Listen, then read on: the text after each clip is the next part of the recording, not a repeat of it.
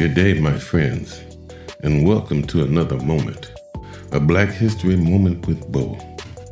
And I am here to tell you that this is a great day to be alive, a great day to recognize the beautiful Black women that have gone before us and have laid the foundation for the women of today. Always be careful of what you hear about a woman.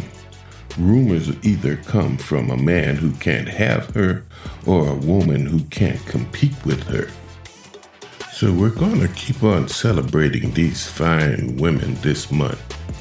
But before we do that today, we are going to slip into darkness and talk about this so-called Saint Patrick.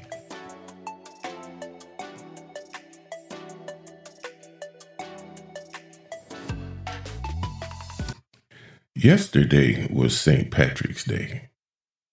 And who and what is Saint Patrick? My theory is that it is a history of racism and a celebration of whiteness. Throughout the United States, Irish Americans will celebrate Saint Patrick's Day and Irish heritage. What few will acknowledge in this day of celebration is the way in which the Irish in America deployed whiteness in order to deflect the racism they encountered in the United States. Like many other immigrant groups in the United States, the Irish were characterized as racial others when they first arrived in the first half of the nineteenth century. The Irish had suffered profound injustice in the U K at the hands of the British, widely seen as white Negroes.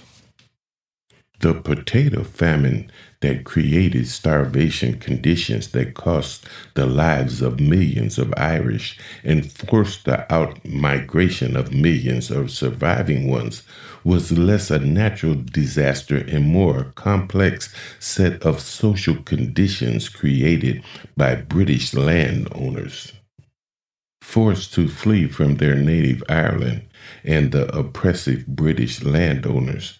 Many Irish came to the United States. Once in the United States, were stereotyped that was very similar to that of the enslaved Africans and African Americans. The comic Irishman, happy, lazy, stupid, with the gift for music and dance, was a stock character in American theater. Drunkenness and criminality were major themes of Irish stereotypes, and the term paddy wagon has its roots in the racist term paddy, a shortening of the name Patrick, which was used to refer to the Irish. However, this was also a gendered image and refers to Irish men. Following the end of slavery, the Irish and African Americans were forced to compete for the same low-wage, low-status jobs. So the white Negroes of the U K came to the United States and, though not enslaved, faced a status almost as low as that of the recently freed blacks. While there were moments of solidarity between the Irish and the African Americans, this was short-lived. Over the course of the nineteenth and early twentieth century, the Irish Americans managed to a great extent to enter and become part of the dominant white culture. In an attempt to secure the prosperity and social positions that their white skin had not guaranteed them in Europe, Irish immigrants lobbied for white racial status in America. Although Irish people's pale skin color and European roots suggested evidence of their white racial pedigree, the discrimination that immigrants experienced on the job, although the extent of the no Irish need applied discrimination is disputed, the caricatures they saw of themselves in the newspapers meant that whiteness was a status that would be achieved and not ascribed. As people rushed to embrace even fictive Irish heritage and encourage strangers to kiss me, I'm Irish today. Take just a moment to reflect on the history of racism and the pursuit of whiteness wrapped up in this holiday. Saint Patrick led the genocide of a contingent of Twa pygmies from Central Africa, who were the original inhabitants of Ireland. The theory has been given many memes and social media posts that in recent years have been shared widely, especially around March the seventeenth, the feast day of Saint Patrick. The memes are often accompanied by images that appear to show white men posing with African pygmies. The Twa pygmies of Ireland, the source of the leprechaun legend. When you celebrate Saint Patrick's Day, that's the celebration of their genocide. The Twa are a people indigenous to the Great Lakes region of Central Africa. They are sometimes referred to as Twa pygmies, an anthropological term denoting their relatively short stature, with the average height being four feet ten inches. Although some exact details are lacking about the life of Saint Patrick, it is generally accepted among historians that he lived in the fifth century A D, grew up in Roman-occupied Britain, probably in Wales or the west coast of England, was kidnapped as a boy and taken to the island of Ireland as a slave for six years, then returned to Britain. He trained as a Christian cleric and went back to Ireland as a missionary. Another one of the legends attached to Patrick in the centuries following his death was that he banished the snakes from Ireland. This is not based in fact. No fossil records have shown that snakes were ever indigenous to the island of Ireland. And the myth was likely a metaphor for the Christianization and decline of paganism for which Patrick and other early Irish saints are credited. I must say, my friends, it took me all day yesterday, which was Saint Patrick's Day, to run some of these theories down, and so I'm going to bring them to you and let you decide for yourself. Now, some of these words I cannot pronounce right, but you got to bear with me, all right? Indigo melanated people are the original snake-headed people of Ireland. We are the ones who were driven off and slaughtered in the name of a Catholic saint named Patrick, who ironically wore the symbols of Ptah and Asar. Our black ancestors of the East knew about the powers of all the indigenous herbs, roots, and plants like clover and thistle. We are the first mound builders and healers all over the planet.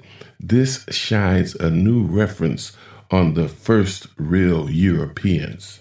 Twa are known as elves, midgets, or pygmy, a slur on small people of African descent, who have a history predating the Greco-Roman Judea timeline history of Adam and Eve by more than two hundred thousand years. The ancient Twa people were nomadic.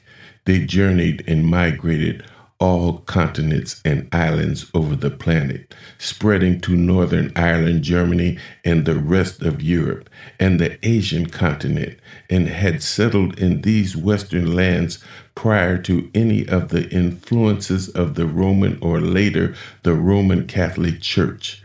They had a cultural, technological impact and influenced the establishments of societies known as pagans or Druids. One of the cultural influences the Druids Twa had was the fact that they were known for their hair, who many grew into locks that looked like snakes. Much later, the Heru lock worn to one side of the temple was represented in the fez or head covering that also depicted the Kemet symbols known as Uraeus, or cobra raised to strike, which is the same snake image you see worn as a meme by the queens and kings of ancient Kemet, Egypt, Nubia. In many African cultures, the serpent is not a symbol of evil, but one of eternal life, regeneration, power, protection, and wisdom. The snake also represented the Kudani awakening vortex found in the chakra energy traveling up our spines and the helix of our D N A. So the claim is Saint Patrick engaged in genocide against the Twa, and the knotted hairstyle of Twa and ethnic Bantu peoples bears something of a resemblance to snakes. It is the Twa that was chased out of Ireland by Saint Patrick, and not, as the story goes, real-life serpents. In reality, the history of the holiday is a secret attempt to disguise genocide, as Saint Patrick led the charge to hunt down these men and women in order to kill them. The Twa people, it, it seems, turned out to be leprechauns, and they were skilled workers and had advanced technical expertise in the production of medicine, textiles, and clothing, and interestingly, shoemaking. So chasing the serpents out of Ireland is a metaphor for genocide. So what Saint Patrick is surely famous for is waging a genocidal hostility against the indigenous people of Ireland, who had migrated there many hundreds of years before the Caucasians and earlier than Christianity, who were African and coincidentally notion to be pagan. We do a lot of things, my friends, out of a lack of awareness. So should we celebrate the expulsion and genocide? That's up to you. Saint Patrick's Day, another holiday that means absolutely nothing to us. Oh, we will collect the benefits of it, but we will give it no power whatsoever. And once again, the music tells me that it is time for me to go. But before I leave, I would like to leave you with this message. No exceptions.